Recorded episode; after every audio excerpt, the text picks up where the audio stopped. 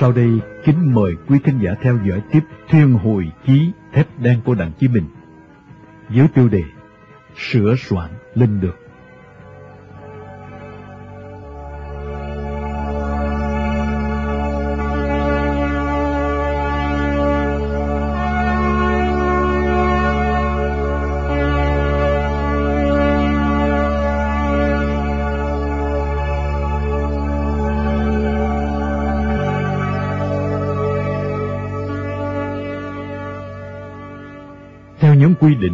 Thời gian đó, tôi phải làm một số thủ tục về giấy tờ.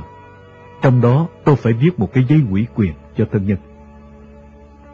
Đã từ 6-7 tháng trước, mỗi tháng lương của tôi là 5.000 đồng, không kể công tác phí như thuê nhà, xe cộ, vân vân. Vì vậy, nếu vì lý do nào đó mất liên lạc, như bị bắt, bị chết, vân vân, đều được coi như là mất tích nhà nước sẽ trả cho thân nhân 12 tháng lương. Đó, nếu ai ra đi vì tiền, thì 60.000 đồng là một sinh mạng của một con người.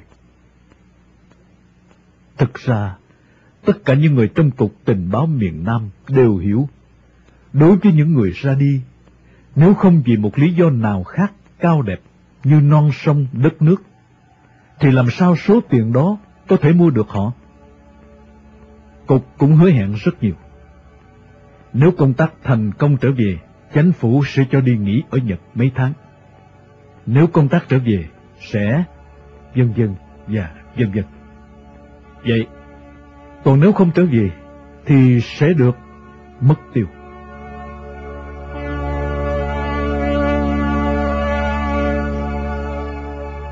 Tôi hiểu đây cũng chỉ là những thủ tục giấy tờ về lương lậu. Vậy mà phải nghe, phải làm những vấn đề này, mặt tôi cứ nóng dần lên. Thật lòng tôi nghĩ thà đừng có cái mục này. Tôi lại còn thấy lòng nhẹ nhàng thích thú hơn. Cho nên tôi rất quể quải, lần khân không muốn viết. Mấy lần tôi định nói thẳng với ông An. Hay thôi, không phải viết nữa. Nếu tôi vào đất địch bị chết hay bị mất tích, cục cứ coi như là không có tôi. Chắc ông An cũng hiểu những nỗi niềm thầm kín của tôi, nên ông ta đặt nhẹ tay lên vai tôi, thân mật. Tôi hiểu lòng của Bình lắm, và cả cục ái cũng hiểu con người của Bình, cho nên họ rất quý và nể Bình. Bây giờ Bình hãy nghe tôi đi. Viết vài hàng chữ ủy quyền lại cho bất cứ ai, như bố mẹ, bạn bè, thân thuộc. À, chỉ là một cái thủ tục phòng hờ chứ người ta đi ra ngoài Bắc, đi ra đi về như đi chờ rồi có rắn đâu. Để khỏi phải nói nhiều, tôi ngồi viết nguệch ngoạc với quỷ quyền cho bố tôi, tâm tư thầm nghĩ. Thôi, nếu có bề gì, thì đây gọi là một chút để đền công ơn các đấng sinh thành. Họ mang đến cho tôi một chiếc ba lô to của Nhật. Bên trong đựng sẵn một đôi bốt rượu xô để lộ bùn và đi trong rừng. Quần áo và một vài trang bị giặt. Hầu hết đều sản xuất từ Nhật. Riêng cái túi vết màu xanh nước biển là của miền Bắc. Tôi đoán chắc chiếc túi này của một đồng bào vượt tuyến. Những túi trang bị đều dùng để đi từ ngoài biển vào và sống ở trong rừng. Còn quần áo, dép, mũ, vân vân để sử dụng trong những vỏ bọc thì chính tôi phải lo liệu lấy. Tôi nghĩ đến đôi dép sâu, tức là dép bình trị thiên. Nó làm tôi thật vất vả. Tôi phóng xe chạy đôn đáo suốt Tân Định, ông tạ, cầu ông lãnh, tìm mua mà không có. Thậm chí tả kiểu ra đặt thợ giày làm, họ lại không có nguyên liệu và không biết cách làm. Mãi tôi mới gặp được một ông thợ giày di cư đã từng sống ở vùng Việt Minh làm cho. Tay ông làm, nhưng mắt ông nhìn tôi đầy thắc mắc. Tôi phải nói, đây là một mốt mới ra lò của học sinh của Tây Chơi. Đi dép râu mà lại ngồi trên Solex hay Vespa thế mới hách. Ông thời giày làm sao có thể hiểu được, nên ông tin quá. Tôi còn phải đi hớt tóc theo kiểu nông thôn miền Bắc và ra cấp mấy ngày phơi nắng cho da ngâm đen. Trong khi tôi phải làm những công việc bình thường này, đầu óc tôi lững lơ nghĩ về xã hội và con người trong thời đại ngày nay. Vào đất Cộng sản, hoạt động tình báo cho thế giới tự do, khổ thật. Phải trở về dạng một anh nông dân quê mùa cục mịch. Ngược lại, Cộng sản và đất tự do hoạt động, thì lại lên comple, kính trắng, phong độ hào hoa, càng tỏ ra vẻ trí thức thì càng dễ hoạt động. Chính một điều này đã đủ nói lên mức sống của hai xã hội, tương phản của hai cảnh đời.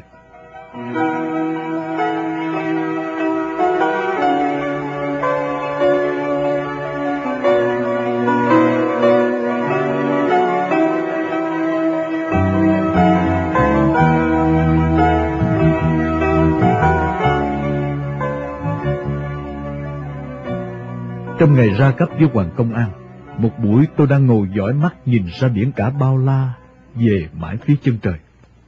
Tai đang nghe đài phát thanh Hà Nội, thì chợt một giọng thê thế của sướng ngôn viên miền Bắc tuyên bố về phiên tòa xử vụ C-47.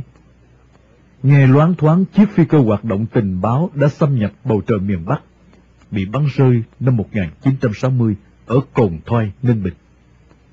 Nhiều người đã chết, dân dân còn mấy người sống sót bị thương.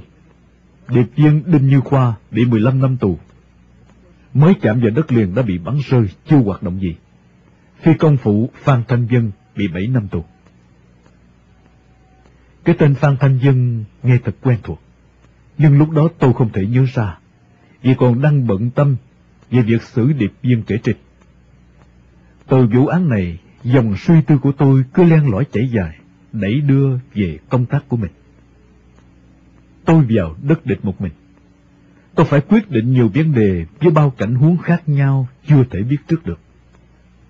Từ ý nghĩ này, tôi cần phải đặt ra giả thuyết về một số tình huống để hỏi ý kiến giải đáp của cục. Có như vậy, khi đã ở trong đất địch, tôi nắm vững để dễ dàng mạnh bạo xử lý. Tôi đưa ý kiến này ra với ông Hoàng Công An. Ông ta dồn giả động viên tôi. Ý kiến của Binh rất có giá trị thực tiễn. Binh hãy suy nghĩ đặt ra những trường hợp bất ngờ. Tôi sẽ đưa ngay về cục để đáp ứng yêu cầu của Binh. Cuối cùng, tôi đã mày mò viết một bản 30 câu hỏi để đưa về cục. Thí dụ, nếu trong hai ngày 16 và 18 theo quy ước, tôi không gặp đối tượng để trao tài liệu em, vậy tôi sẽ hủy ngay tài liệu em. Cũng làm như vậy với rất năm Hoàng Đình Thọ. Nếu trên đường về tôi bị ốm nặng, bị kẹt vì tụi Cộng sản truy lùng, hoặc vì lý do gì đó không thể đến được điểm hẹn theo thời gian quy định, thì sao? Nếu bị bắt tù, hai ba năm sau tôi trốn được về năm, thì sao? Mấy ngày sau, khi ba mươi câu hỏi của tôi được đưa về cục, Hoàng Công An trở lại cùng với bác sĩ Harry. Trên cục chỉ giải đáp một số, còn hầu hết những câu hỏi khác, để tôi tự quyết định tùy theo tình hình tại chỗ, sao cho thỏa đáng. Mãi tối hôm đó, họ mới trao cho An đưa cho tôi những giấy tờ tùy thân để mang theo. Tôi nhìn tờ giấy thông hành mới với chữ ký của phòng công an huyện Vĩnh Linh, thời hạn một tháng. Thời gian công tác của tôi là 25 ngày. Tôi đoán rằng tất cả những giấy tờ đưa cho tôi phải giống hệt sự thật. Tôi nhìn từ con dấu cho đến nét chữ thật sắc sảo. CIA làm giả hết dịch. Ngoài mấy bao thuốc lá đại tiền môn và hộp quẹt của Trung Cộng, điều này đã nói lên nhiều khía cạnh yếu kém của CIA và tình báo miền Nam. An còn đưa cho tôi 400 đồng tiền miền Bắc, gồm giấy 5 đồng, 2 đồng, 1 đồng và 5 hạt. Bằng cái nhìn về tiền bạc ở miền Nam, Tôi cầm 400 đồng với thái độ không thỏa mãn lắm, vì thấy quá ít ỏi. Ông An hiểu ý tôi ngay, nên nói. Bình yên tâm đi, ở trên cục đã nghiên cứu rất kỳ, với 400 đồng này trong một tháng, Bình có thể báo quạt phòng hờ hết cả. Tiền không thiếu, nhưng nếu Bình mang đi nhiều đôi khi lại còn ảnh hưởng ngược lại với công tác.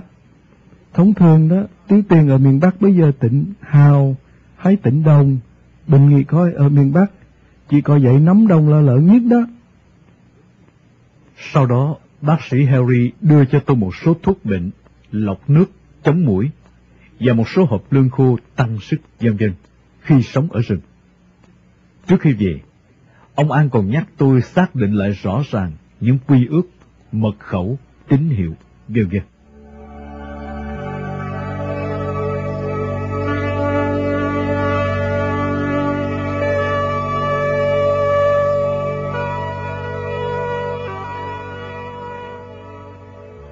Ngày 20 tháng 4 năm 1962, ngày tôi rời thành đô Diệu Hiền và nhiều tình nghĩa.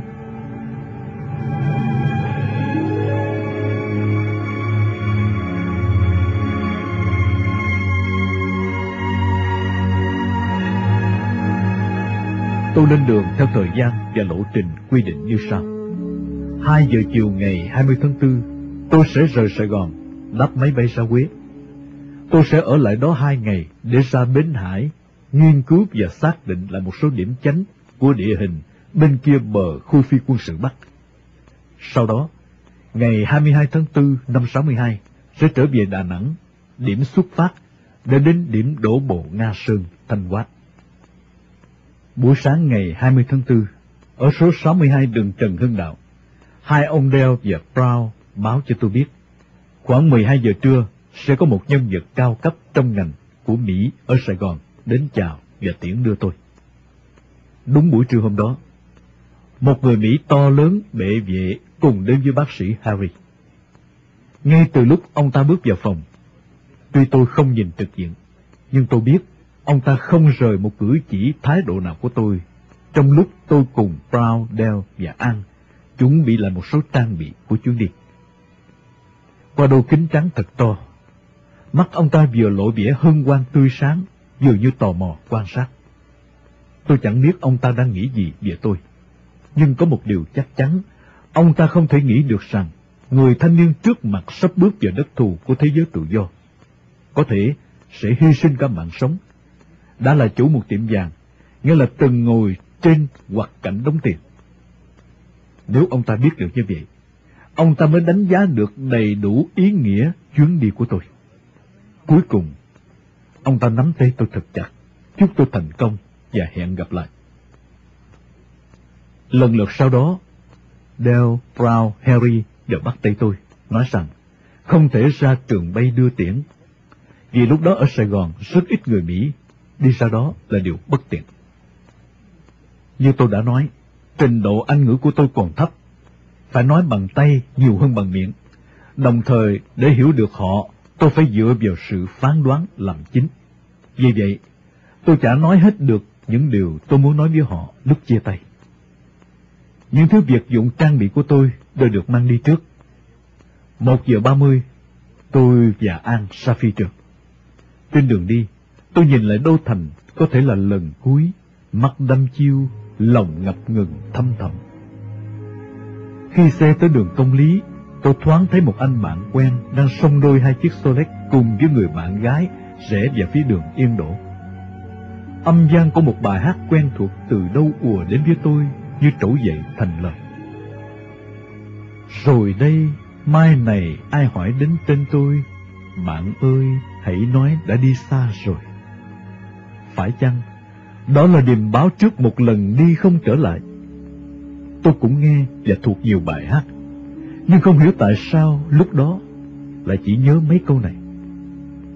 Suốt từ lúc đó ra tới phi trường, tôi im lặng, không nói một lời.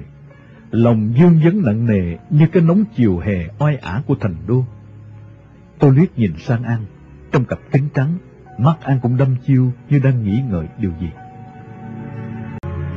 Xe tới phi trường, tôi thấy ông Lý và ông cục trưởng đã có mặt. Đó là lần thứ ba tôi gặp ông cục trưởng. Người ta nói quá tam ba lần. Chẳng lẽ tôi không còn lần nào gặp ông nữa ư? Mà đúng, sau đó không bao giờ tôi gặp lại ông. Nhìn hàng xe mép rậm rì to tướng của ông cục trưởng. Nhất là đôi mắt dù đã được che khuất sau chiếc kính râm màu đen bóng. Tôi vẫn thấy hai luồng nhẫn tuyến phát ra có thể những ai là đối thủ sẽ không yên lòng khi phải đứng trước cặp mắt đó.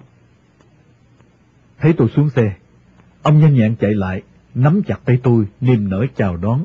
Sau đó, ông ân cần hỏi. Trước khi anh đi, anh có yêu cầu bất cứ điều gì không? Tôi bưng khuôn nghĩ ngợi. Tôi cần cái gì nhỉ? Nếu tôi ra đi, Thành công chẳng nói làm gì, còn như bị bắt hay bị chết, tôi cần cái gì? Nếu như vậy, tôi chẳng cần cái quái gì cả. Điều tôi cần, tôi hiểu, kể cả chánh phủ miền Nam cũng không làm gì được. Đó là, nếu tôi bị bắt, tôi cần được cứu ra. Cho nên nhìn ông ta, tôi cảm ơn và lắc đầu. Cuối cùng khi bắt tay, lúc tôi bước lên máy bay, ông cục trưởng đặt nhẹ tay lên vai tôi, dịu dàng, thân mật. Bình đi vào thực tiện. Biết đâu sau khi thành công trở về, Bình lại mang nhiều kinh nghiệm huấn luyện bổ sung cho chúng tôi. Tôi hiểu, đó cũng chỉ là một câu xã giao để động viên khích lệ người ra đi mà thôi. Nhưng phải thừa nhận rằng, đó là một câu nói có giá trị thực tế của một người có nhãn quan tiến bộ. Tuy tôi nghĩ như vậy, nhưng tôi chỉ cười, không nói gì. Thấy tôi im lặng, tư lự, ông cục trưởng nói tiếp giọng sôi nổi. Nếu Bình đi công tác thành công trở về, tôi sẽ ra tầng đa nặng đón Bình ngay khi còn ở trên hải thuyền. Tôi ngước mắt, nhìn thẳng vào mắt ông, miệng tôi hơi mỉm cười, để làm giảm độ căng sắc của mắt mình. Thì ra, tôi chỉ có giá trị khi thành công, còn lúc này chỉ là tiễn đưa lấy lệ. Tuy nhiên, nghĩ cho cùng, đời là thế. Nên tôi cười to hơn, và bàn tay tự nhiên cũng nắm chặt tay ông cục trưởng hơn khi từ giả.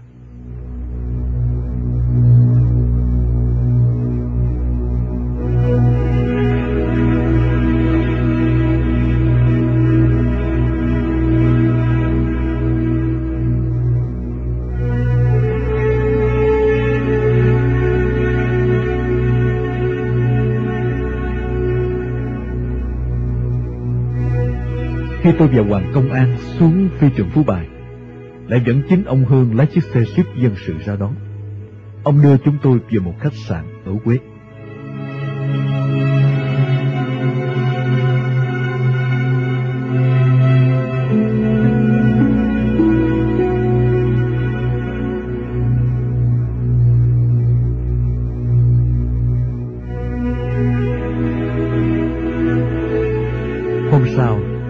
Ra Bến Hải. Nhưng lần này dịch về phía gần cầu Hiện Lương. Tôi muốn mắt đâm chiêu nhìn hai lá cờ đang phất phới tung bay trong gió lộng. Một lá đầy màu máu, sặc mùi tử khí giết chóc phía bên kia. Và một lá cờ vàng với ba sọc đỏ hiền hòa phía bên này. Tự nhiên lòng tôi suy ngẫm.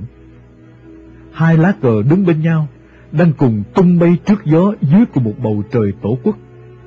Thế mà, muôn đời không bao giờ có thể sống chung. Chỉ vì một lá cờ muốn trên trái đất này, chỉ còn lại một màu duy nhất là màu của nó. Nghĩa là tất cả mọi màu cờ khác phải bị tiêu diệt. Ai cũng hiểu đó là lá cờ nào rồi.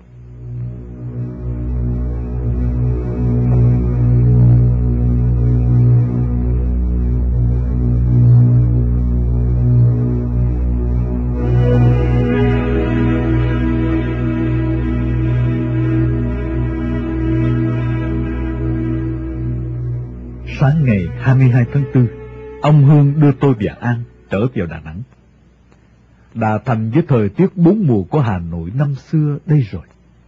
Cái lạnh lạnh của cuối xuân đầu hè càng làm cho Đà Thành thêm nhiều màu sắc. Xe đã đi sâu vào giữa phố phường. Do thói quen từ trước, tôi không hỏi và cũng không cần thiết khi đến Đà Nẵng sẽ ở đâu và ai sẽ đón. Chính vì vậy, khi xe ngừng lại trên đường độc lập, chéo xa xa phía bên kia là một ba giải khác mang cái tên mỹ miều gợi nhớ Hà Nội. Cả ông Hương và Hoàng Công An đều bắt tay tôi từ biệt. Hẹn gặp lại ngày tôi từ bên kia bỉ tướng trở về. Sau đó, ông Hương chỉ sang quán Hà Nội. Bình sạch vali vào quán đó chờ. Lát nữa sẽ có người đến đón.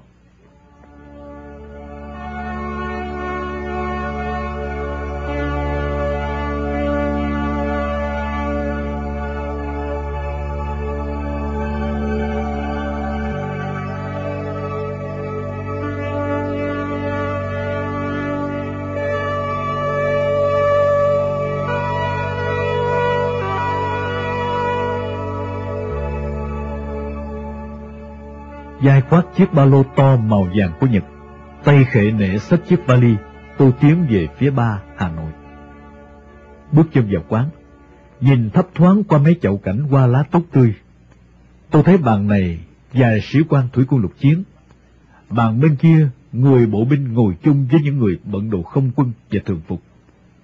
Sau phía trong, chỗ sát quầy buffet, trên những hàng ghế cao là mấy quân nhân dù cổ áo ống ánh một vài chiếc mai vàng. Tại một đầu quầy, ba người mặc thường phục, kính trắng đạo mạo đang ngồi trầm ngâm bên những phiên cà phê sáng bóng.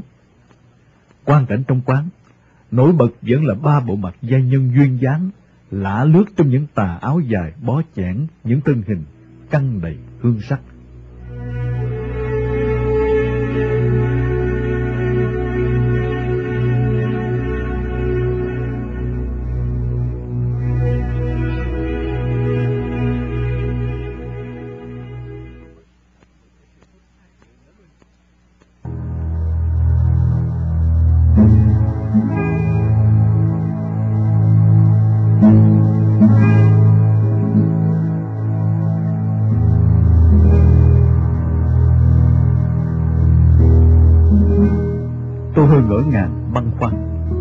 Và một chiếc bàn trống ở trong góc.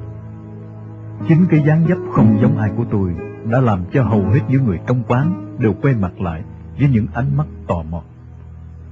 Tôi coi như không biết, lựa thế đặt vali và ba lô.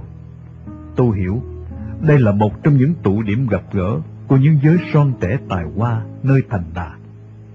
Tuy khác nẻo đường, nhưng cùng chung sở thích những âm thanh du dương trầm bổng đưa đẩy bên những màu sắc mơ hồ chìm nổi chung quanh. Một tà áo màu hoa khế tiến lại, nhỏ nhẹ giọng của đất văn vật ngàn năm. Thưa anh dùng gì ạ? Nghe giọng nói của một giai nhân tuổi trạc đôi mươi với bối cảnh của chiếc quán, tự nhiên tôi nổi hứng gió sương. Một ly mặt tên sách, một cáp tăng. Khi cô chiêu đại viên đưa rượu và thuốc lá ra, nhìn đôi bàn tay thon dài ống chuốt duyên dáng khẽ để ly rượu trước mặt tôi. Gợi trí tò mò, tôi ngước lên. Đôi mắt long lanh thâm thẳm soi mói nhìn tôi ngập ngừng. Ừ, chắc là anh mới đến Đà, Đà Nẵng phải không anh? Hơi mỉm cười như để thừa nhận, tôi hỏi lại nhẹ nhàng. Thế cô đoán tôi là dạng người gì đến đây? Cô cũng mỉm cười, liếc nhìn vào chiếc ba lô và vali, rồi về dặt. Ờ, chắc anh là nhà chuyên môn, tới mỏ than, nông sơn phòng anh. Đầu tôi gật gật, nhìn cô như tỏ vẻ thán phục. Lời đoán của cô làm tôi chợt nhớ đến tên bạn thân của tôi là Lê Đức Bình, hiện cũng đang trông coi mỏ than nông sơn. Tôi nghĩ nếu có dịp sẽ tạt vào thăm hắn. Tuy vậy, tôi như lơ đảng phà hết khói thuốc rồi quay lại khẽ cảm ơn cô, lững lơ để tùy cô suy nghĩ. Về sau, tôi mới biết cô này tên là Hiếu. Cô cũng là nguyên nhân trong vụ một anh trung úy thủy quân lục chiến đã phát cảnh cáo một ca sĩ khá nổi danh của Sài Gòn ngay tại ba này hơn một tháng trước đó.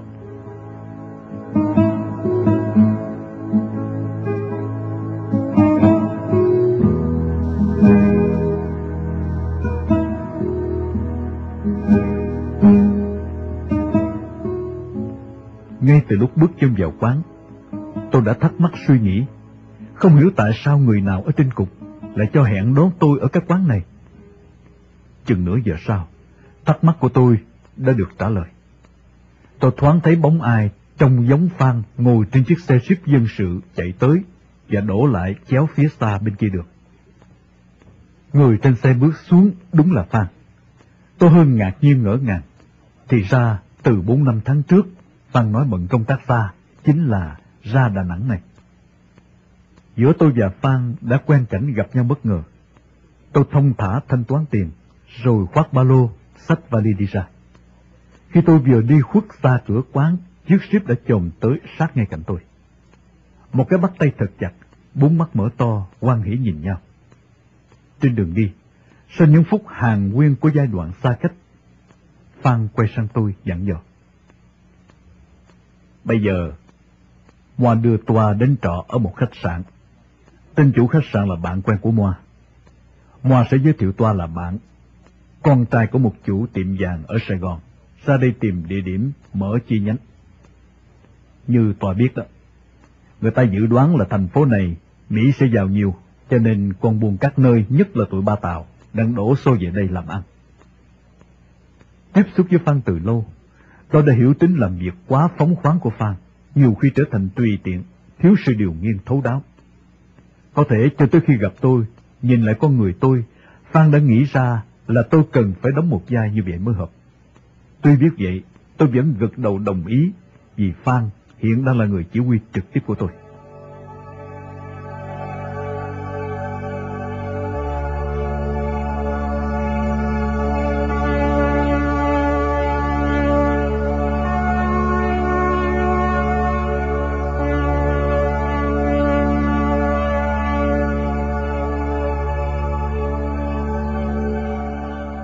Sau, xe tới đậu trước cửa khách sạn Hồng Phát.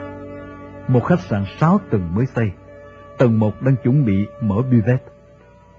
Phan chạy vào một lúc, rồi cùng trở ra với một người đeo kính trắng, đóng bộ đàng hoàng, khoảng 35 tuổi. Phan giới thiệu tôi, rồi chỉ ông đó. À, đây là anh Yến, chủ khách sạn này.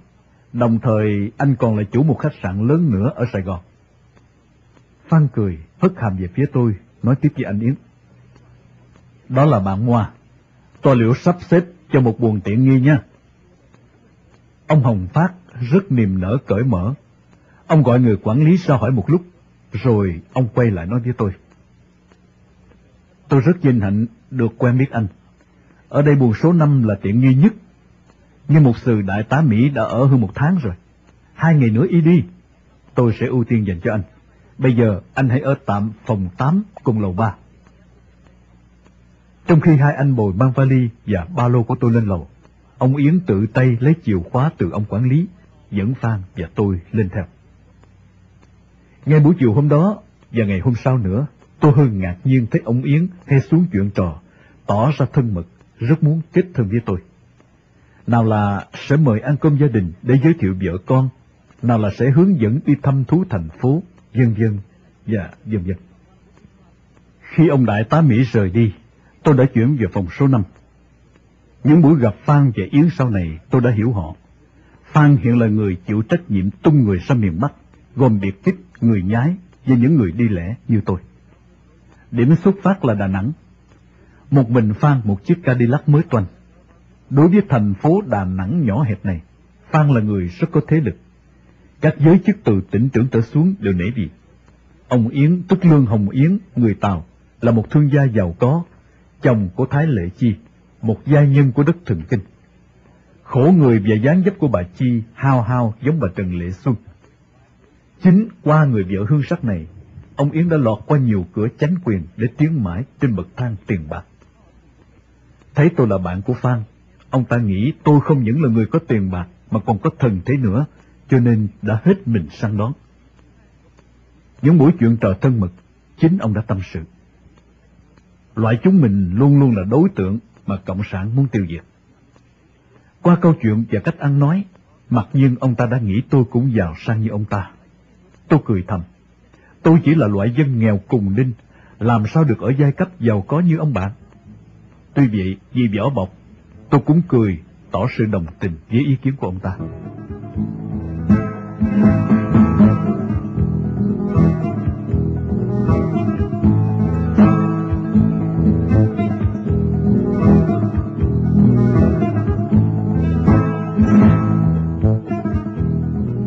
Tôi ra Đà Nẵng được ba ngày. Phan đưa tôi đến một căn nhà gần phía cầu hàng. Ở đây, tôi gặp ông Brown và Dell. Vì có một số diễn tiến mới, hai ông ra đây trực tiếp thông báo cho tôi. Tôi ngồi nghe và sau đó cùng nghiên cứu, thảo luận lại một số vấn đề về tình hình cũng như tin tức. Ngoài ra, hai ông còn cho tôi biết thêm là hải thường tôi đi, phía bên ngoài, sẽ có một tàu có hạm đội bảy đi hộ tống, hoặc đang có sự nghiên cứu, lần sau nghĩa là trong tương lai, sẽ dùng tàu ngầm. Khi đến điểm đổ bộ, dùng xuồng cao su nhẹ nhàng bí mật tiến vào bờ, vân vân. Phải nói rằng ngay lúc đó, tôi chẳng hề tin theo lời họ. Tôi vẫn nghĩ đó chỉ là những hình thức dùng để động viên, nâng cao tinh thần tin tưởng cho người đi hoạt động mà thôi.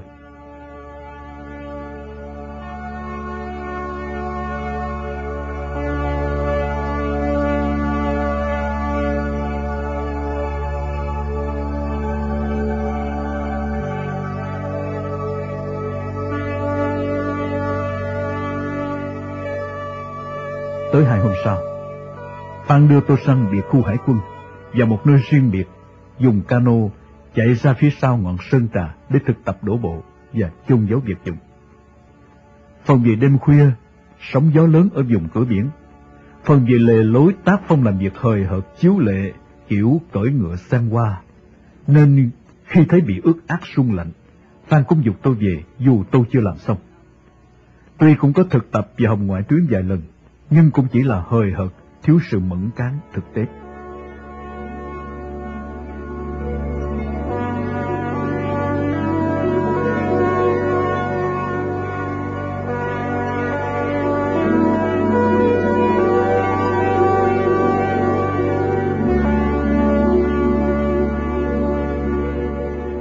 Một tuần lễ ở Đà Nẵng, tôi cũng có ý định gặp lại anh bạn Lê Đức Bình trong mỏ than Nông Sơn.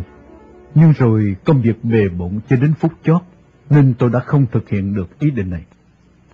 Phan thường căn dặn tôi, để tránh nguy hiểm, không nên đi về phía đầu đường Bạch Đằng, từ Grand Hotel trở lên. Vì ở đó, nhiều người Mỹ thường tới lui, có thể xảy ra những vụ lộn xộn như gài mìn, gắn lựu đạn, vân vân có thể nguy hiểm cho mình. Trong thâm tâm, tôi hiểu rằng, phía đó là nơi làm việc của cơ quan tình báo. Phan không muốn tôi đến, chứ giai đoạn đó hầu hết building mới xây, thậm chí ngay cả khách sạn Hồng Phát, Grand Hotel, vân vân đã đầy rẫy những người Mỹ từ hạm đội 7 mặc thường phục vào thuê phòng rồi.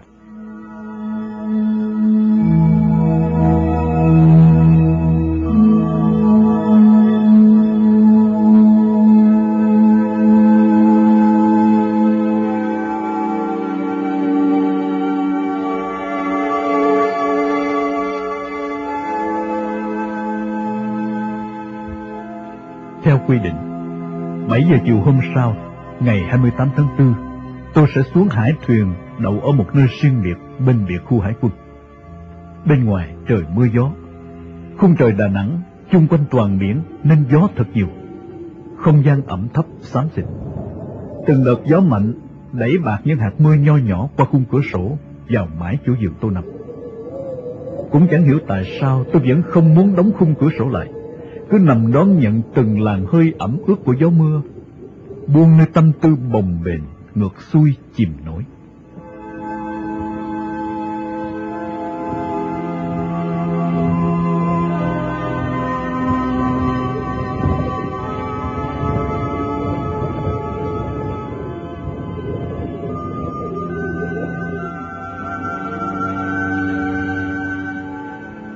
Đã hơn 10 giờ tối, nằm mãi không ngủ được, đầu óc tôi lướt nhanh soát lại tất cả các việc dụng sẽ mang theo.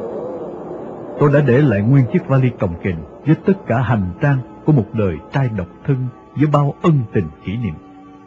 Từ chiếc đồng hồ Tây, đi công tác tôi đã được cung cấp một đồng hồ khác, loại chống nước của Liên Xô.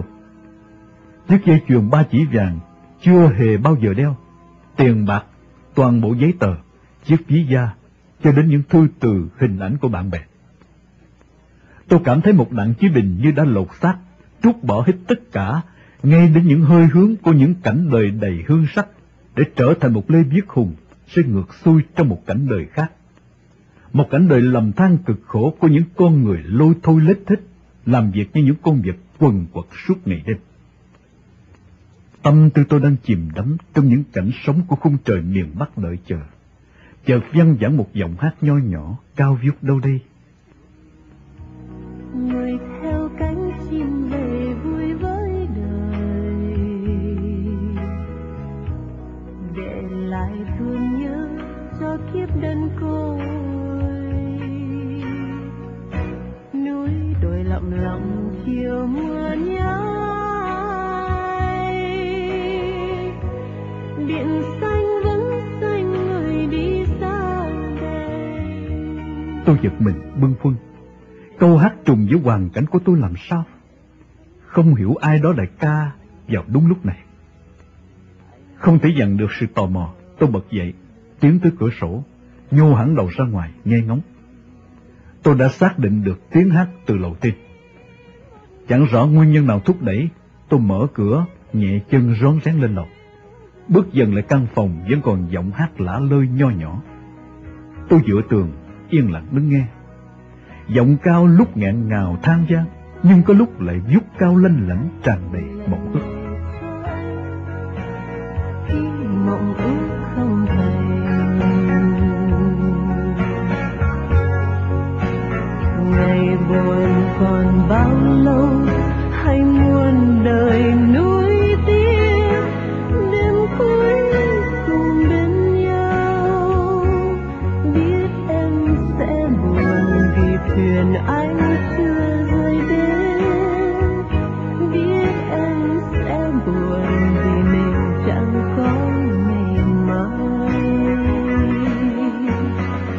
Nhìn đồng hồ, đã gần 11 giờ đêm.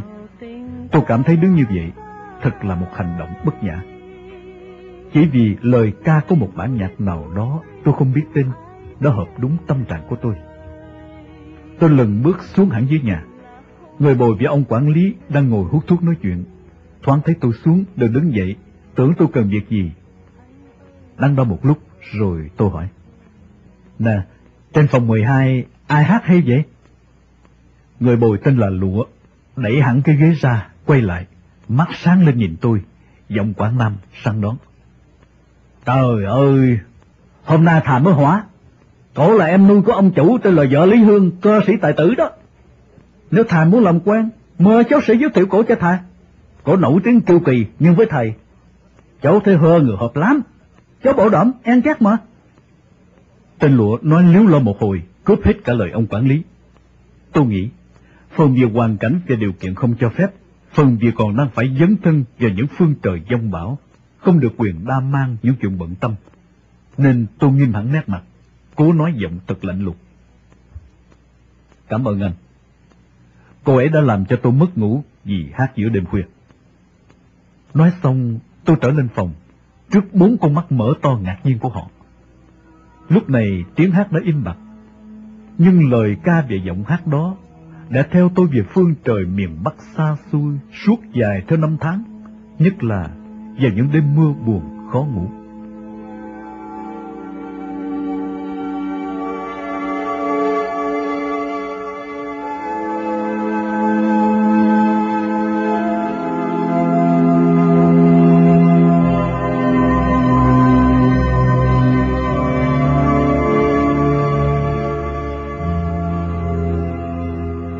Chiều hôm sau, Phan đến đưa tôi sang biệt khu hải quân.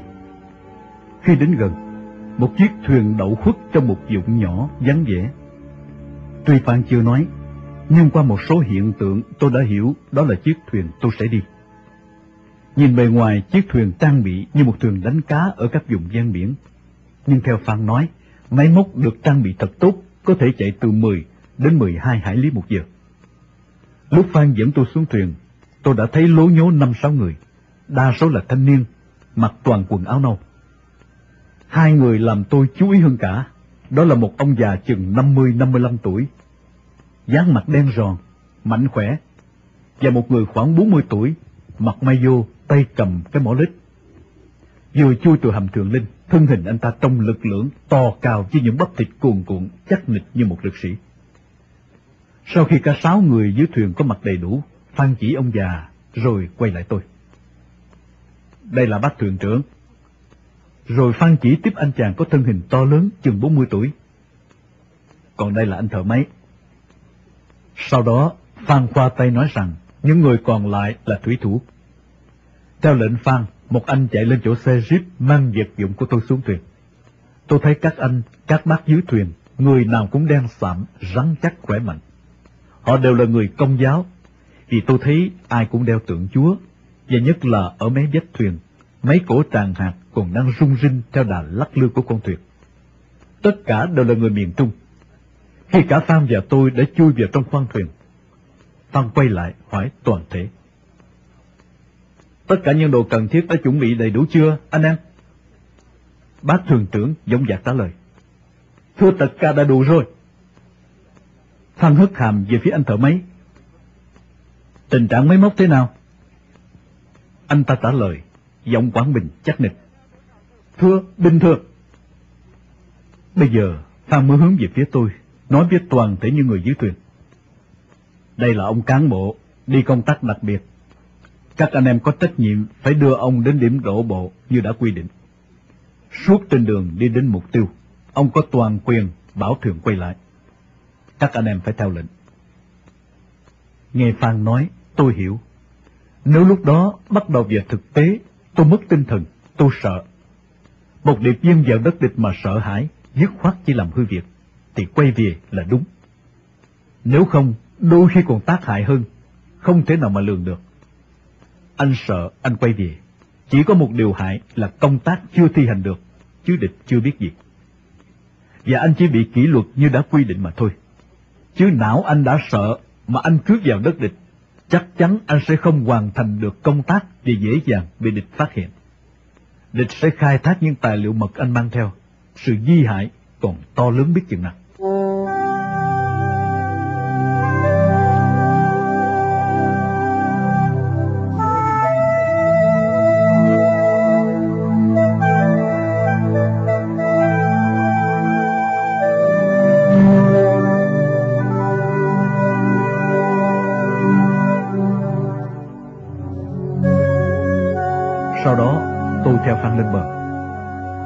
Tay lên vai tôi, thân mật.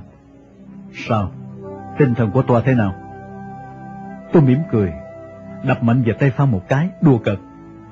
Đó, tinh thần của tôi đó. Phan siết chặt tay tôi, rồi không biết Phan nghĩ thế nào, tự nhiên giang tay ôm chặt tôi. Không nói một lời từ giả, hẹn gặp lại hay chúc thành công. Đó cũng là cá tính của Phan khi chia tay. Trời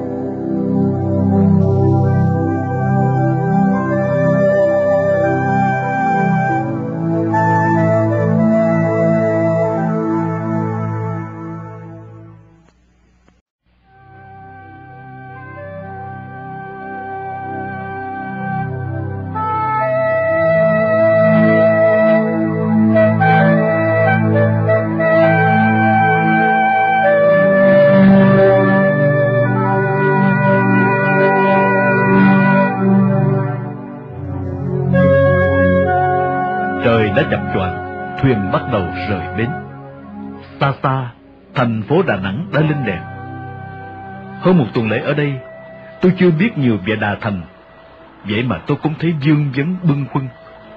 Tôi có cảm tưởng con thuyền đang rời xa dần khung trời tươi sáng để đi sâu vào vùng đen tối mịt mù. Thật sự, con thuyền đã khởi hành lúc 7 giờ chiều. Trời còn sáng để đi dần vào màn đêm và từ một vùng yên tĩnh trên sông Hàn để tiến dần sang vùng sóng gió của biển khơi. Con thuyền đã bắt đầu lắc lư vật vả với những vạt sóng bạc đầu vùng cửa biển.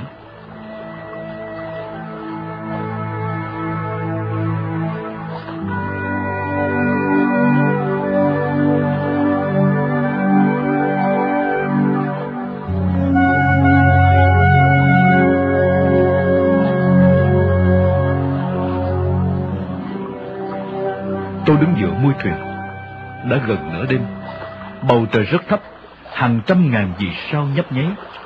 Tôi đưa mắt nhìn một vòng chung quanh. Tôi có cảm tưởng bầu trời như một chiếc vuông khổng lồ úp xuống mặt nước bao la cùng chiếc hải thuyền cô độc đang âm thầm rẽ sóng. Giữa màu xám xịt mênh mông của biển khơi là những tảng trắng đục của những lớp sóng bạc đầu trông như đá hoa cương. Chiếc thuyền nhấp nhô nghiêng ngã đập vào đầu những ngọn sóng, gây nên những tiếng bọc bạch chắc nịch, làm cho thân thuyền rung lên, phát ra những tiếng kêu cọt cạch.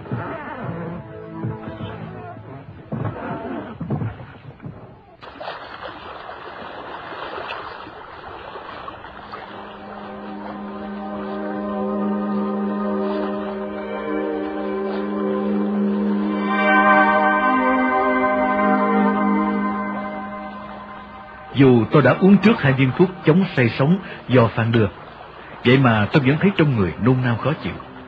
Tôi đành phải chui vào trong khoang nằm nghỉ. Đâm giật giờ nửa thức nửa ngủ, tôi bỗng nghe tiếng quát rỗng rãng nặng chịch của ông thuyền trưởng. Buộc lại cờ vàng đen lên! Dù người rất mệt vì say sóng và đã nôn ói hai lần, tôi vẫn phải cố bò lên xem chuyện gì. Trời đã sáng, mọi người đang hướng về phía mặt trời mọc. Một chiếc tàu màu trắng toát cách xa chừng khoảng năm cây số đang chĩa mũi về chiếc hải thuyền. Quá xa và cũng do ánh nắng, tôi không trông rõ màu cờ của chiếc tàu đó. Thấy anh thợ máy đang quỳ phía mũi thuyền dán mắt vào chiếc ống nhòm.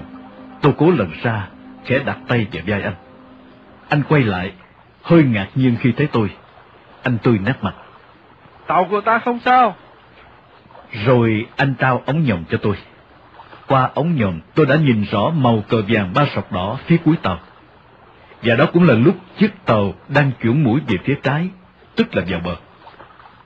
Tôi nhớ chiều hôm trước, lúc ở biệt khu hải quân, Phan đã đưa cho ông thuyền trưởng mấy loại giấy tờ, nói là khi nào có tàu của ta kiểm soát, xuất trình giấy lệnh công tác đặc biệt của Trung ương. Nhưng sao lại còn phải kéo lá cờ hiệu con con màu đen vàng? Tôi vào hỏi ông già, thì ra đó cũng là mật hiệu của thuyền đi công tác đặc biệt nữa. Mật hiệu này luôn luôn thay đổi, có khi hàng ngày, có khi hàng tuần.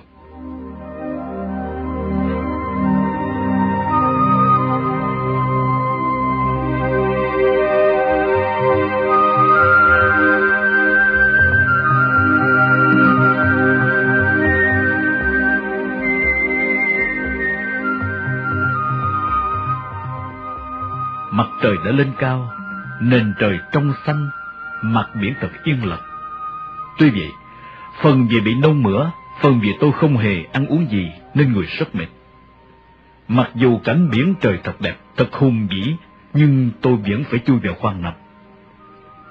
Tôi nằm chập chờn, lúc tỉnh lúc mê, nhưng tôi vẫn theo dõi được những diễn tiến của con thuyền. Khoảng gần trưa, thái độ của mọi người có vẻ thận trọng, dè dặt hơn. Cứ năm mười phút, lại một người mang ống nhòm ra phía mũi thuyền quan sát một vòng. Từ ông già thuyền trưởng cho đến các anh thủy thủ, ai nấy đều trầm tư yên lặng, ít nói chuyện hẳn đi. Tôi hiểu con thuyền đã đi vào vùng biển của miền Bắc.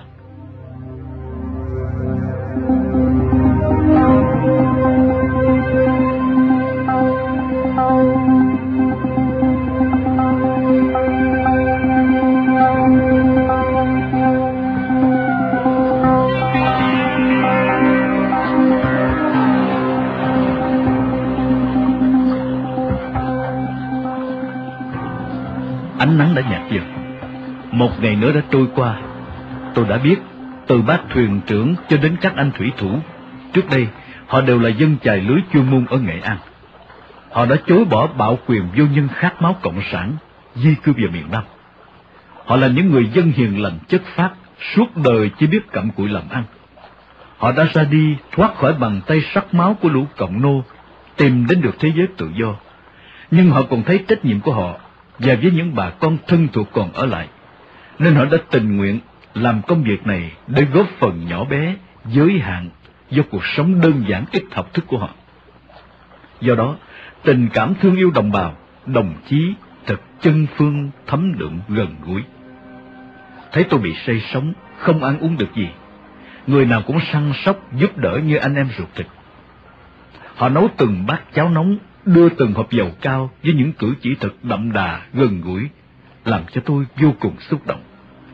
Là một đêm nữa trôi đi bình lặng.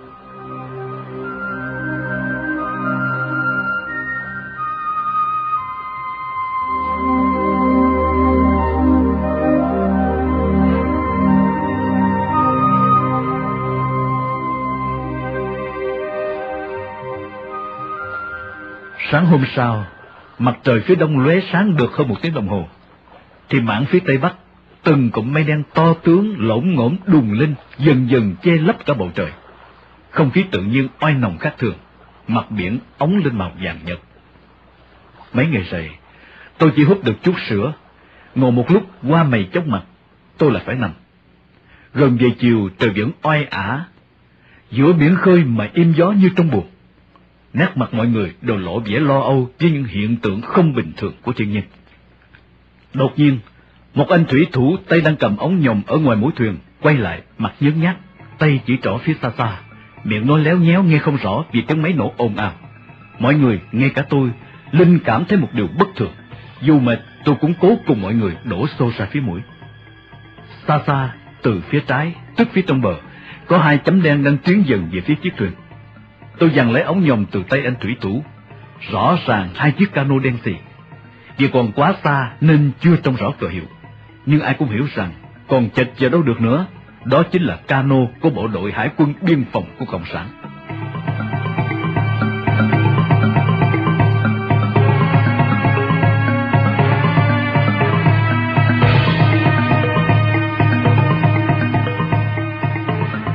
Không nói ra, nhưng mặt người nào cũng tái đi. Lấy cái gì để chống đỡ bây giờ? Chịu trận như con cá đã nằm trên thức. Tôi liếc nhanh những vật dụng mang theo. Tay tôi sờ vào trong người, mân mê mấy bọc tài liệu con con. Đầu tôi đã lóe lên một quyết định. Phút cuối cùng sẽ gửi chúng vào lòng biển cả. Dứt khoát bằng mọi giá, không để những tài liệu này lọt vào tay kẻ thù. Những bước chân chạy khẩn trương sầm sập, những tiếng nói to dằn mạnh của mấy người ý ới. Mở tốc lực tối ra Đè lại chạy theo không phải Bò lửa lấy mũi căng ra Hai chấm đen càng lúc càng to, càng rõ ra. Qua bản thân mình, tôi hiểu rằng trống ngực của mỗi người đều tăng nhiệt độc theo tiếng máy tàu.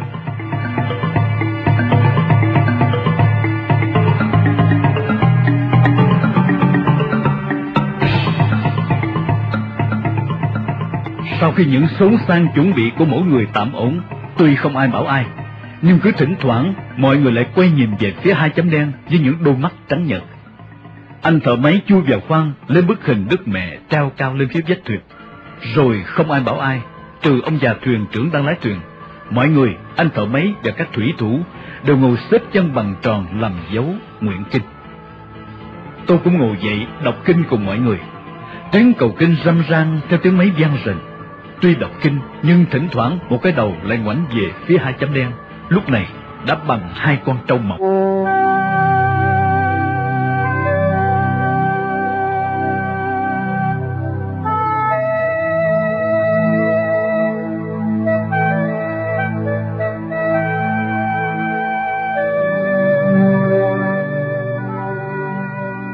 Mây đang mù mịt, trời càng thẳm dần. Bỗng nhiên,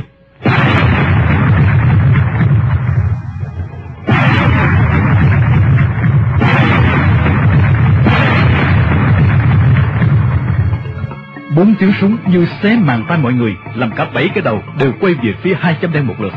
Tiếng đọc kinh càng to, càng cấp bách hơn. Mọi người đọc kinh dọn mình chịu nạn. Khoảng cách của hai chiếc cano và chiếc thuyền càng lúc càng ngắn lại. So với sức máy của con thuyền với sức máy của hai chiếc cano, tôi có cảm tưởng như sức chạy của con gà đối với hai con chó sói. Đột nhiên, một làn chớp xanh lè nhắn lên, một tiếng nổ làm rung lên mặt biển, rồi những tiếng gầm của đại bác rền ngang ngang dọc trên bầu trời. Những hạt mưa lạch tạch ngoài mũi trên mũi thuyền, gió bắt đầu lồng lộng thổi, sóng cuồn cuộn nổi lên, mưa gió xoáy mịt mù, chiếc thuyền dựng lên ngụp xuống, nhấp nhô giữa muôn ngàn núi sóng. Biển trời gầm rú áp cả tiếng động kinh và tiếng máy của thuyền. Mọi người đều nhìn lại, hai chiếc cano đã mờ mịt trong gió mưa.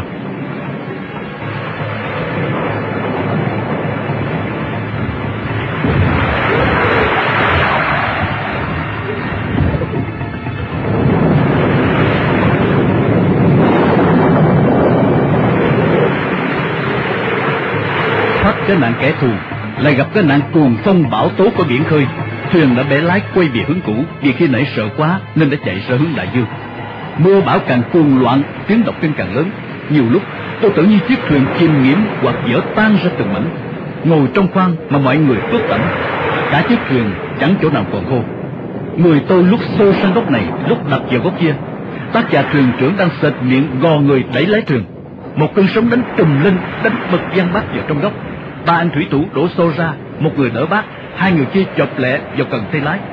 Bác già đã dương ngay dậy được, xong đến tiếp tay cho hai anh thủy thủ đang nghiêng ngã dưới chân bánh lái. Người tôi lạnh run, mệt lả vì mấy ngày không ăn. Tôi tưởng chắc phen này sẽ về lòng đại dương, chấm dứt một cuộc đời chìm nổi mưa gió.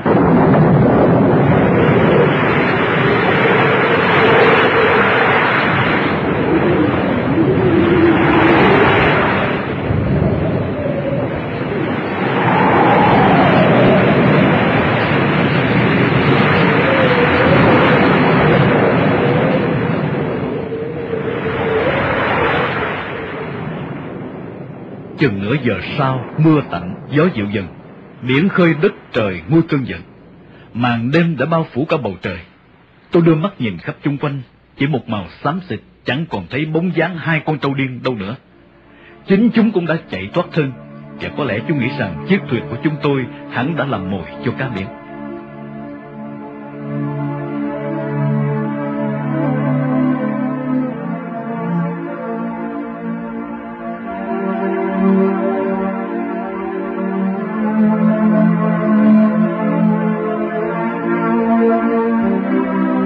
Thuyền chạy được năm sáu giờ nữa, lúc này đã gần 12 giờ đêm.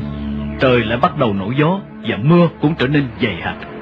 Gió thật mạnh, quay cuồng, gió quất vào những khe ngách con thuyền, gầm rít lên như muốn xé tan con thuyền bé nhỏ, cô đơn giữa sự giận khùng của đại dương bao la. Trận bão này thật là khủng khiếp. Người nào cũng phải ôm ghì lấy con thuyền. Ai cũng thấy, lỏng tay nếu không bị gió dữ thì cũng bị những cơn sóng thần sầu như trái núi hất tung người xuống biển. Chung quanh, mọi người chỉ còn nghe thấy tiếng ầm ầm của sóng gió thét gào, tiếng mấy thuyền như im bặt. Có chăng đây đó thỉnh thoảng là tiếng kêu chúa hoặc gọi cha mẹ rẽ lên rồi tắt ngủm trong màn đêm. Giữa lúc cái sống và cái chết ở cạnh nhau này, tôi thấy ông già thuyền trưởng dung cánh tay như vậy tôi, miệng của ông há to, tôi không nghe thấy tiếng gọi. Tôi vận sức nắm chặt khung thuyền lết lần từng bước về phía ông. Tôi cảm thấy ông gọi tôi chắc có việc nan giải. Phần vì người ướt như chuột trong cống lạnh run, phần khác vì sức tôi quá yếu, vì hai ngày hai đêm không ăn. Nên tôi trượt chân chới dưới tưởng đã lao đầu xuống biển nếu không nhanh tay chộp được một chiếc cọc ở mé thuyền. Và cùng lúc đó hai anh thủy thủ vô được hai chân tôi kéo lại. Có lẽ vì thấy quá nguy hiểm nên ông già thuyền trưởng vừa gào vừa ra hiệu cho hai anh thủy thủ khác ra giữ lái thuyền thay ông. Khi ông và tôi đã bò được vào trong khoang ông nhìn tôi giọng hỗn hển ngắt quãng vì rét và vì mệt. Ta đến điểm đổ bộ rồi. Chỗ này chỉ còn cách bờ khoảng 20 cây số. Với kinh nghiệm trai biển của tôi, trời đang giông bão như thế này, nếu thuyền vào bờ sẽ bị đắm. Vì thông thường, sóng cách bờ 50 cây số dữ dội hơn ngoài biển khơi nhiều. Cơn bão hiện chưa biết bao giờ sẽ dứt. Vậy hoàn toàn do cán bộ quyết định đi vào hay đi về. thật là một vấn đề nan giải giữa sống và chết bao nhiêu công lao khó nhọc đã đến đây chả lẽ quay về? Để có thể quyết định được dứt khoát, tôi hỏi lại ông. Hãy bỏ neo tại đây, chờ hết bão ta vào ông cười, miệng méo xẹo, trong khi ba anh thủy thủ mở to mắt nhìn tôi như nhìn một con quái vật. Cuối cùng, ông già nói gằn giọng như ông đang cãi nhau. Không thường nào bỏ neo ở giữa biển, dù có bò neo cũng không tới, mà nếu có tới, trời đang giông bão thuyền sẽ lướt đi theo sóng không đứng yên. Đâu lại? Hoặc chết bảy lúc này thì chỉ một con sóng cũng chim nhìn.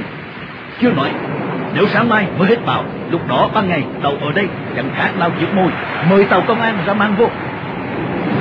Tôi nhìn ông tuy mệt và rét mà ông vẫn phải nói nhiều nói dài. Ông đã gợi hết đường ngõ cho tôi rồi. Vì vậy sau một phút đắn đo tôi khoát tay dõng dạc hai tiếng. Quay về. Óc tôi lướt nhanh. Nếu một mình tôi sống chết cũng vào vì đã đi thì dứt khoát chẳng quay liền nhưng ở đây còn sáu sinh mạng nữa. Mỗi người là một chùm liên hệ gia đình. Tôi không được quyền liều lĩnh. Ba anh thủy thủ cùng ngồi trong khoang nghe tôi nói quay về. Mắt họ sáng lên ngực họ như xẹp xuống vì được xì hơi ra. Ông thuyền trưởng quay lại phía lái chụm hai bàn tay trước mồm làm loa gào to. Bè lại quay về miền nam phải có chân chiêu võ và sống các anh thủy thủ đúng là đi biển có kinh nghiệm. Chiếc thuyền nhẹ lướt quay nghiêng rồi trực chỉ mũi về hướng nam bây giờ Trường lại xuôi gió và sóng. Riêng tôi vì mệt mỏi và những ưu tư nặng chịu trong lòng, tôi nằm dậy ở trong khoang, chẳng muốn biết gì ở bên ngoài. Tôi nằm tiếp dần mê man.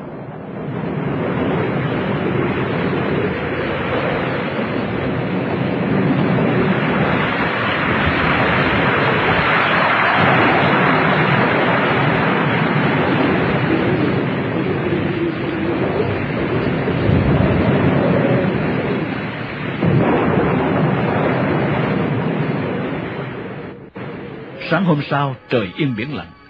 Tôi vẫn chỉ mơ mơ màng màng Rồi tôi lại thiếp đi.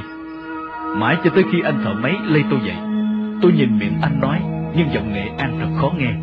Có lẽ vì mệt quá Nên tai tôi ù chăng Thấy tay anh cầm bát cháo con con đang bốc khói Và qua ánh mắt Tôi hiểu anh muốn bảo tôi cố ngồi dậy hút bát nước cháo này. Thái độ của anh đã xoa dịu phần nào những niềm nặng trĩu u buồn trong lòng tôi.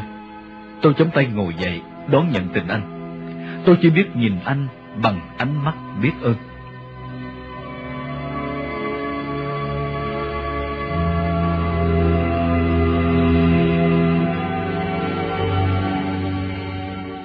Bên ngoài, ánh nắng chiều đã xiên khoai vào quan thuyền.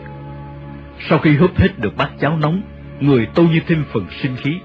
Tôi bò dậy, chui ra ngoài mũi thuyền, ngồi giữa và vui. Tôi đưa mắt nhìn ra phía chân trời xa xa, nơi có miền Nam thân yêu đang đợi chờ. Đột nhiên, một ý nghĩ len vào hồn, làm tôi tư lự đâm chiêu. Tôi đã bỏ dở công tác, phải quay về.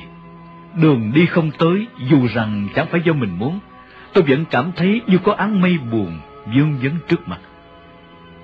Cảnh chiều tàn trên đại dương làm cõi lòng tôi sầu nặng. Thêm nữa, đây vẫn còn là nơi đất địch, nên tôi lại chui vào khoang.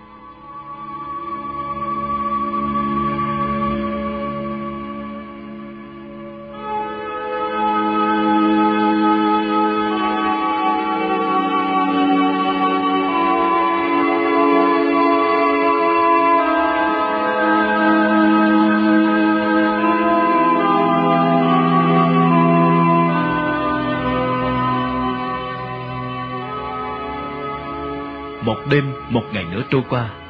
Đến đêm thứ năm, kể từ ngày đi, thuyền mới về qua vĩ tuyến 17, đến phần đất miền Nam tự do.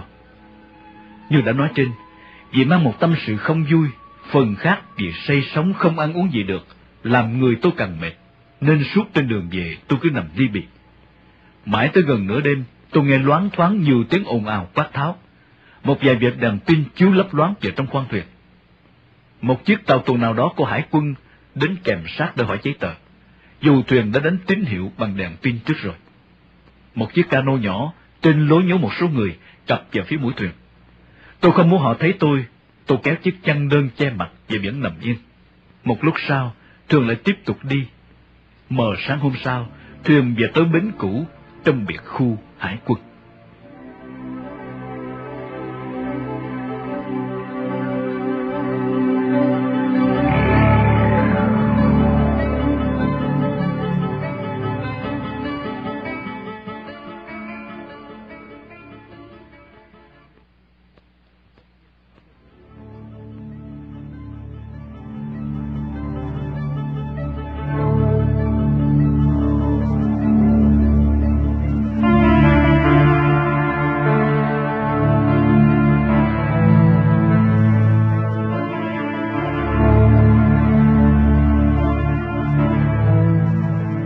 Hai giờ sau, khoảng tám giờ sáng, mặt trời đỏ như một miếng tiết bò to tướng ở dưới nước từ từ chui lên, làm cảnh vật sáng lung linh một màu đỏ ửng. Phan đã đổ xe trên đường, ngay phía trước thuyền. Đang đứng nói chuyện với ông già thuyền trưởng và mấy anh thủy thủ. Tôi mở cửa khoang chui ra. Phan quay lại nhìn thấy tôi, mắt Phan mở to rồi nhấp nháy. Dù đã được nghe báo trước nhưng chắc Phan cũng không thể ngờ người tôi xuống nhanh như vậy, khi mới chỉ cách có năm đêm bốn ngày. Lý do chính là trong suốt bốn ngày năm đêm đó, tôi chỉ hút được ba bốn bát nước cháo, và lại phải trải qua nhiều giờ phút căng thẳng. Phan tiến lại, nắm nhẹ tay tôi, chỉ hỏi một câu. Tôi có mệt không? Cho tới lúc lên xe, Phan thấy tôi ít nói hẳn đi. Nếu là người khác có thể sẽ tưởng rằng sau một chuyến đi căng thẳng, tinh thần của tôi bị xuống. Nhưng có lẽ Phan đã hiểu nét trầm tư của tôi, nên đã đập vào vai tôi, vừa cười vừa nói. Mưu sự tại nhân thành sự tại thiên mà, tôi nghĩ ngợi làm gì? Đã năm ngày không sửa mặt, lại đang mặc bộ quần áo miền Bắc, dép râu, mũ cối, nên tôi chui ra băng sau, mở chiếc vali của tôi mà Phan đã mang theo từ cơ quan sang cho tôi để thay đồ. Trên đường về thành phố, Phan nói, Bây giờ, Toa chưa thể về Hồng Phát được. Mo đã tạm thuê cho Toa một căn phòng trong khu vắng vẻ. Toa hãy về đó tắm rửa, cạo râu, ăn uống cho lại sức. Chiều mai, Mo sẽ trở lại đón Toa về Hồng Phát. Phan đưa tôi đến một khu mới xây, chỉ lãng giảng năm ba người Mỹ đã thuê, nên tương đối chẳng ai để ý tới tôi.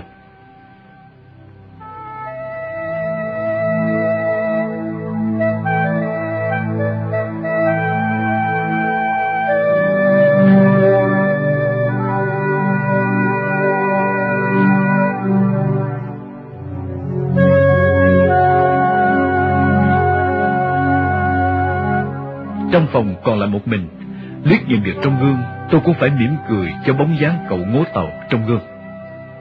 Thế mà chỉ chiều hôm sau, tôi đã lại thay đổi hẳn, lại kính trắng, phong độ ra vẻ một người có học, có tiền. Thế mới biết, ông bà nói chẳng sai, người đẹp vì lụa, lúa tốt vì phân. Mãi chiều tối, Phan mới đến đón tôi về Hồng Phát. Buồn số năm đã lại có một người Mỹ khác đến thuê. Nghe quản lý nói họ chỉ ở vài ngày, nên tôi phải ở tạm buồn 14 trên lầu tư. Tầng này cũng có vài anh Mỹ ở mấy buồn, tuy thỉnh thoảng gặp ở lối đi mỗi khi ra vào. Họ và tôi cũng chỉ mỉm cười chào nhau, chứ không có nói năng gì.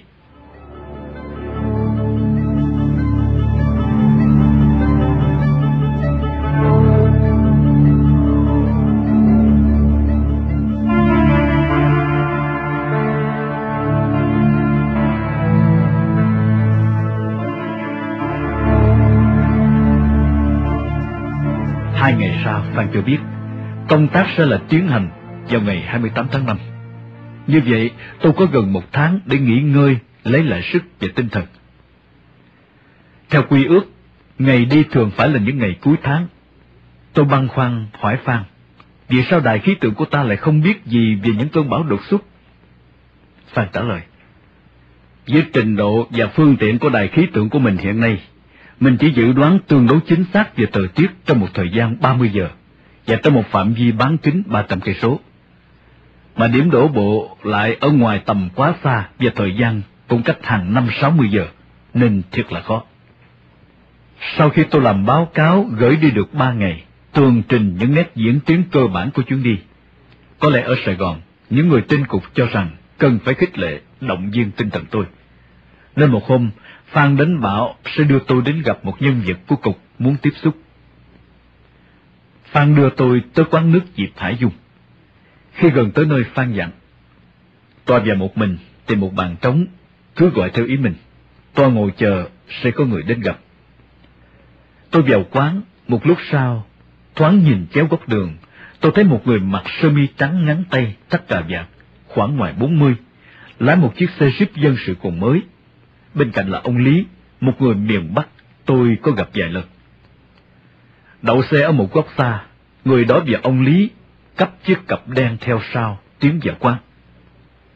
Trong quán cũng đã có đông người, hầu hết là thành phần trẻ. Do hướng dẫn của ông Lý, hai người đến bàn tôi. Vì không muốn người chung quanh để ý, nên họ chỉ cười nhẹ và bắt tay tôi chứ không nói gì cả. Khi đã ngồi gọi thức uống xong, ông Lý hơi cúi ra giữa bàn nói nhỏ, nhưng ra vẻ trang trọng. Đây là ông cục phó, có nhã ý muốn ra gặp anh. Vậy anh cần giải quyết hay đề bạc ý kiến gì, anh cứ nói. Sau khi nghe ông Lý giới thiệu, tôi nhớ lại qua vài câu chuyện với Phan ở Sài Gòn lúc trước. Tôi đã biết đây là ông Nguyễn Khắc Bình. Vì vậy, một lần nữa, tôi hơi nghiêng đầu tỏ vẻ được chinh thành gặp ông.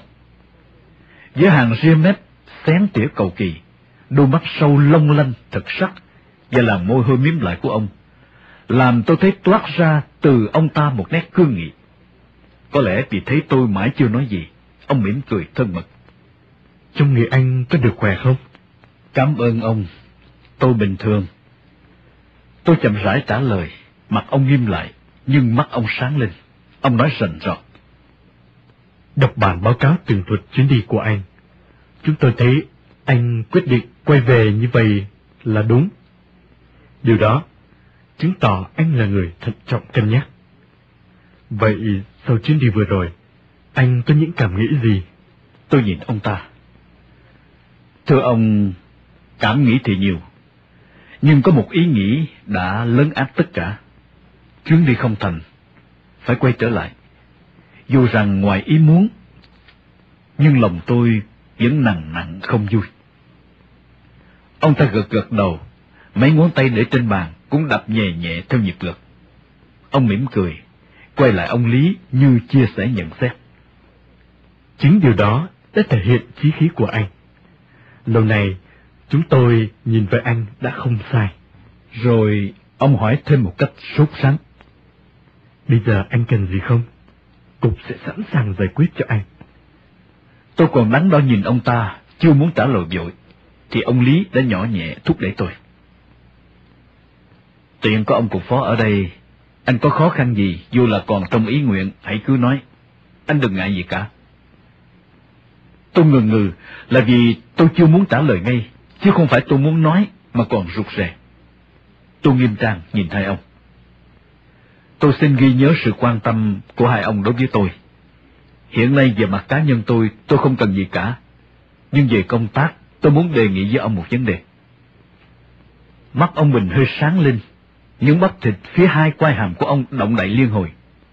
Rồi như ông khích lệ. Anh nói đi. Tôi im lặng, thận trọng một lúc nữa, rồi nhìn thẳng ông. Qua thực tế của chuyến đi phải quay về vừa rồi, tôi thấy rằng sự quan sát theo dõi khí tượng của ta chỉ giới hạn trong một phạm vi nhất định, mà điểm đổ bộ của tôi lại vượt quá xa cả về không gian lẫn thời gian. Do đó, chúng ta không chủ động thực thi được công tác. Không những bởi ngăn chặn của đối phương đã đành, mà còn bởi cả thiên nhiên nữa. Vì vậy, tôi xin đề nghị ta kéo lùi điểm đổ bộ vào Nghệ An hay là Hà Tĩnh. Tuy đất lạ và sẽ gặp nhiều khó khăn hơn, nhưng tôi tự thấy tôi có thể vượt qua. Tôi chỉ cần tìm về được trục lộ chính quốc lộ số một là tôi có thể về tới Hà Nội. Sau này tôi đã thấy hậu quả về lời đề nghị đó, chưa nói gì về nội dung. Ngay qua thái độ đề nghị của tôi, tôi đã bắt đầu rơi vào cái bệnh chủ quan, coi thường địch rồi. Trong khi nghe tôi nói, ngón tay của ông cục phó vẫn nhẹ đập lên mặt bàn, càng lúc càng mau hơn. Ông gật nhẹ đầu, rồi như nhiệt quyết của ông được tăng độ, ngón tay ông miết dài trên mặt bàn như dứt khoát. Đó là những ý kiến đi sát vào vấn đề, rất thực tế. Anh hãy về, viết ngắn gọn, trình bày mạch lạc những ý kiến anh đề nghị, rồi đưa cho ông Phan hay ông Lý đây chuyển về cục. Chúng tôi sẽ nghiên cứu ngay, để giải đáp sáng tỏ đề nghị hữu lý này của anh. Ông nhìn tôi một lúc, rồi gặng hỏi lần nữa. Ngoài ra, anh còn cần đề nghị cho cá nhân anh gì không? Tôi vẫn lắc đầu nhẹ nhẹ. Xin để khi công tác trở về. Dù tôi đã nói như vậy, nhưng ông Bình muốn thể hiện thiện cảm của ông cũng như của cục đối với tôi. Ông vừa nói, vừa đứng dậy. Tôi đã chỉ thị cho ông Lý đây. Bất cứ lúc nào anh gặp khó khăn gì muốn được giải quyết, anh cứ nói với ông ta. Trong khi ông Lý vào quầy trả tiền nước, ông Bình bắt tay tôi thật chặt và nói nho nhỏ nhưng thật thân tình. Khi được báo anh đi công tác trở về, tôi sẽ ra đây đón anh. Tôi mỉm cười, vì thoáng nhớ lại lời nói của ông cục trưởng ở phi trường Tân Sơn Nhất hơn 20 ngày trước đây. Sao lại giống nhau như vậy? Một ông thì tận hải thuyền, một ông thì ở Đà Nẵng. Một vương vấn buồn len lỏi vào lòng tôi.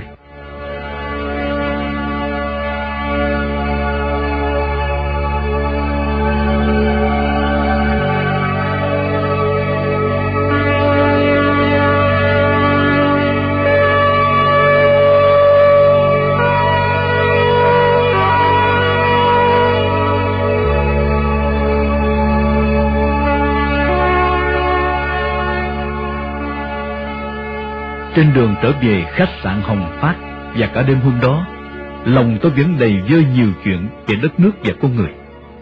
Để gạt đi những nỗi niềm nặng trĩu trong lòng, nhớ đến anh bạn Lê Đức Bình. Sáng hôm sau, tôi đến số 80 đường độc lập, văn phòng đại diện của Mỏ Than Nông Sơn, gửi một lá thơ nhờ chuyển ngay. Cuối tuần đó, Bình ra Đà Thành liền. Anh đến Hồng Phát gặp tôi, anh mang theo hai người bạn giới thiệu là Xuân và Sĩ. Bình với tôi cùng tên, khi còn ở trại sinh Pavilamot. Để phân biệt, anh em gọi tôi là Bình Folis, vì lúc đó tôi thường đi chiếc xe máy dầu của Đức hiệu này. Còn lấy Đức Bình thì vì có mái tóc quăng nên anh em gọi là Bình Xoan. Phải nói, tình bạn bè đã sưởi ấm lòng tôi. Sau mấy ngày đây đó bên nhau tâm sự, anh nặng nặc đòi tôi phải vào mỏ để thăm nhà và vợ con anh. Anh phải về làm việc ngay vì chỉ xin nghỉ được có một ngày. Tôi làm sao có thể nói cho anh biết được chuyện gió mưa của tôi, nên đã hẹn với anh vào một dịp khác, cái dịp Tết Congo sau này.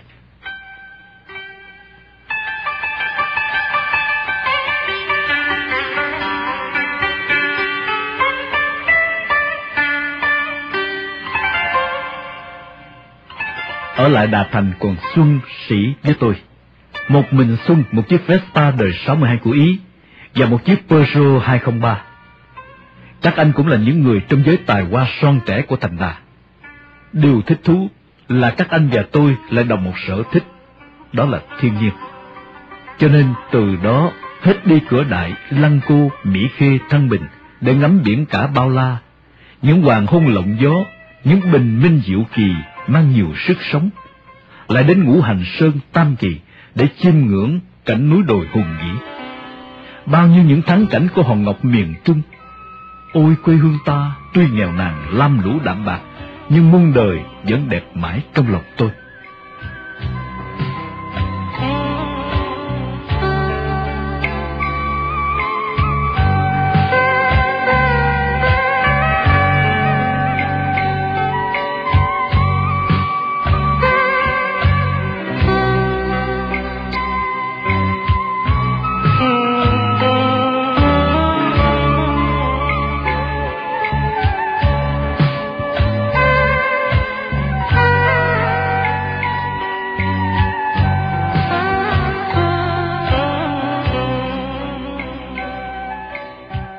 Năm ngày sau khi tôi nộp bản báo cáo đề nghị, một buổi sáng, Phan đến cho tôi biết là đề nghị của tôi đã được cục chấp thuận. Rồi Phan Hưng Quang nói tiếp. Như vậy thì à, đỡ trở ngại rất nhiều. Lần này, tòa chỉ phải đi một ngày rưỡi và một đêm rưỡi, nghĩa là trong khoảng 36 tiếng đồng hồ thôi. Thấy tôi sao dáng băn khoăn muốn hỏi ở đâu, Phan liền vỗ vai tôi nói rầm rọt.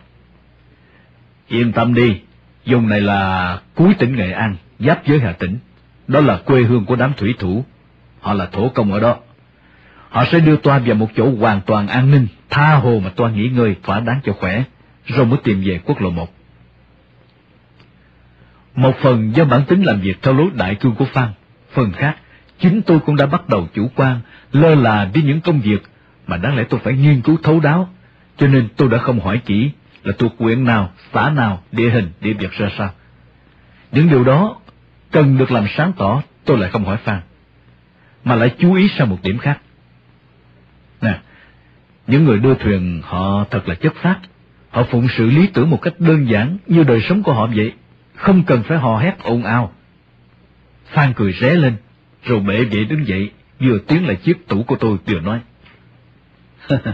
tôi nhận xét đúng đó rồi như lơ đảng, cầm lọ thuốc bổ, Phan quay lại hỏi tôi. Tòa à, uống cái loại thuốc này thấy người khỏe không? Thấy tôi gật đầu. Phan rút bút ghi tên thuốc, nói, Moa sẽ bắt chiếc tòa, uống một trăm viên xem sao. Sau đó chỉ còn là những chuyện phím không còn liên quan gì đến công tác nữa. Hình ảnh của những người đưa thuyền, những dương dấn trong tôi. Một lần nữa, tôi lôi Phan về phía họ. Ông Phan này, cái ông thợ máy trong tay chân như lực sĩ đó ha. Phan lại cười, giơ ngón tay cái ra trước mặt. Y là số dách đó. Moan vẫn gọi y là tạc danh. Bất kể ngày đêm, nguy hiểm thế nào, hãy yêu cầu là y xong vào ngay. Rồi như để ngắt câu chuyện ở đây, Phan đứng dậy, bắt tay tôi ra việc.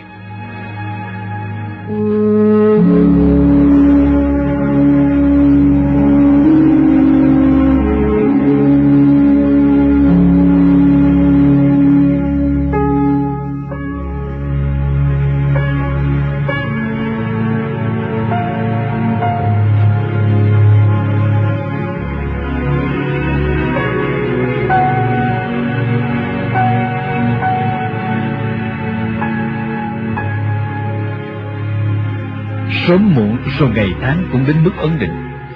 Sau một trận mưa đêm hôm trước, sáng hôm 28 tháng 5, khung trời Đà Nẵng không một biển mây.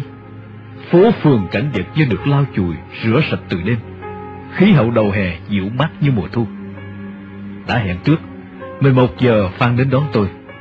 Tôi đã lại lột xác của Đặng Chí Bình, một thanh niên của miền Nam tự do đầy hương sắc, để trở thành một Lê Viết Hùng, học sinh lớp 10 bằng xương bằng thịt của vùng biển linh khô cằn lạc hậu, mảnh đất tuyến đầu của cái gọi là xã hội chủ nghĩa. Hôm đó cũng là buổi ra đi, buổi giả từ Đà Thành và cả miền Nam hiền hòa nhiều ân tình. Để đi về một phương trời đầy chông gai nguy hiểm, lòng tôi thật nhẹ nhàng lân lân. Có lẽ một phần vì là chuyến thứ hai, đã giảm đi sự xốn sang hồi hộp của buổi ban đầu. Nhưng vì còn một phần nữa nằm sâu kín trong tâm tư tôi.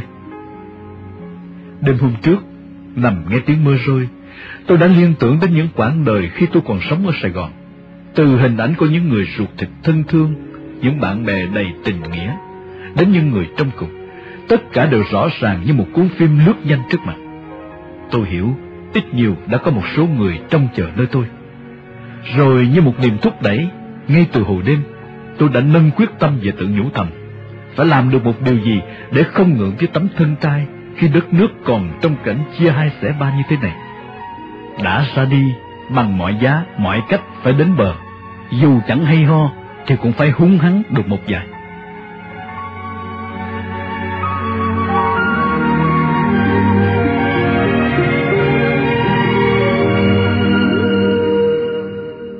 Khi chúng tôi ra đến bến cũ trong biệt khu hải quân, đã 11 giờ 30, mặt trời gần đứng bóng.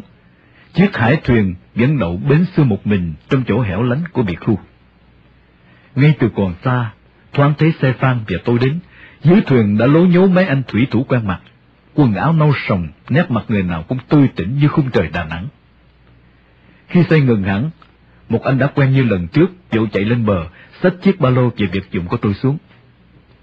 Chỉ mới một lần cùng chia sẻ hiểm nguy, mà tình thân thương đồng đội đã nhanh chóng nảy mầm giữa tôi và các anh, các bác. Những chiếc bắt tay nồng hậu, những ánh mắt long lanh gần gũi như ruột thịt anh em, bến cũ người xưa công việc làm lại. Nhớ lại ban sáng, khi tôi đưa bản quy ước đón tôi, tôi đã khẳng quyết vào ba đêm 22, 23 và 24 của tháng 6. Mỗi đêm hai tiếng, từ 1 giờ đến 3 giờ sáng. Đổ bộ ở điểm nào, sẽ đón ở điểm đó.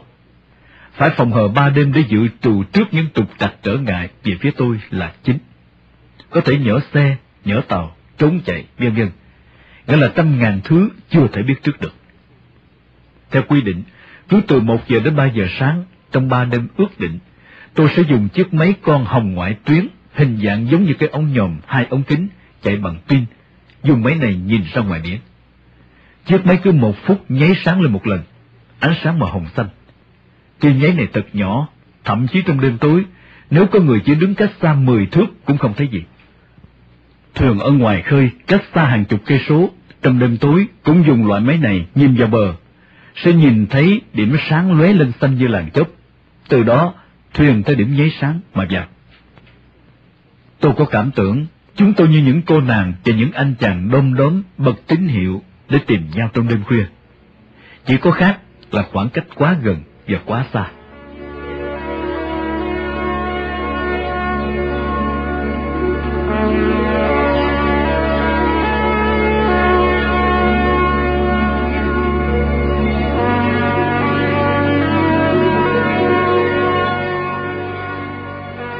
Tôi đang mừng thần nghĩ ngợi, đưa mắt nhìn những người thủy thủ đang mỗi người một việc, chuẩn bị cho con thuyền sắp rời bến. Ông Phan đứng nói chuyện với ông già thuyền trưởng, quay lại, khẽ đập lên vai tôi cười.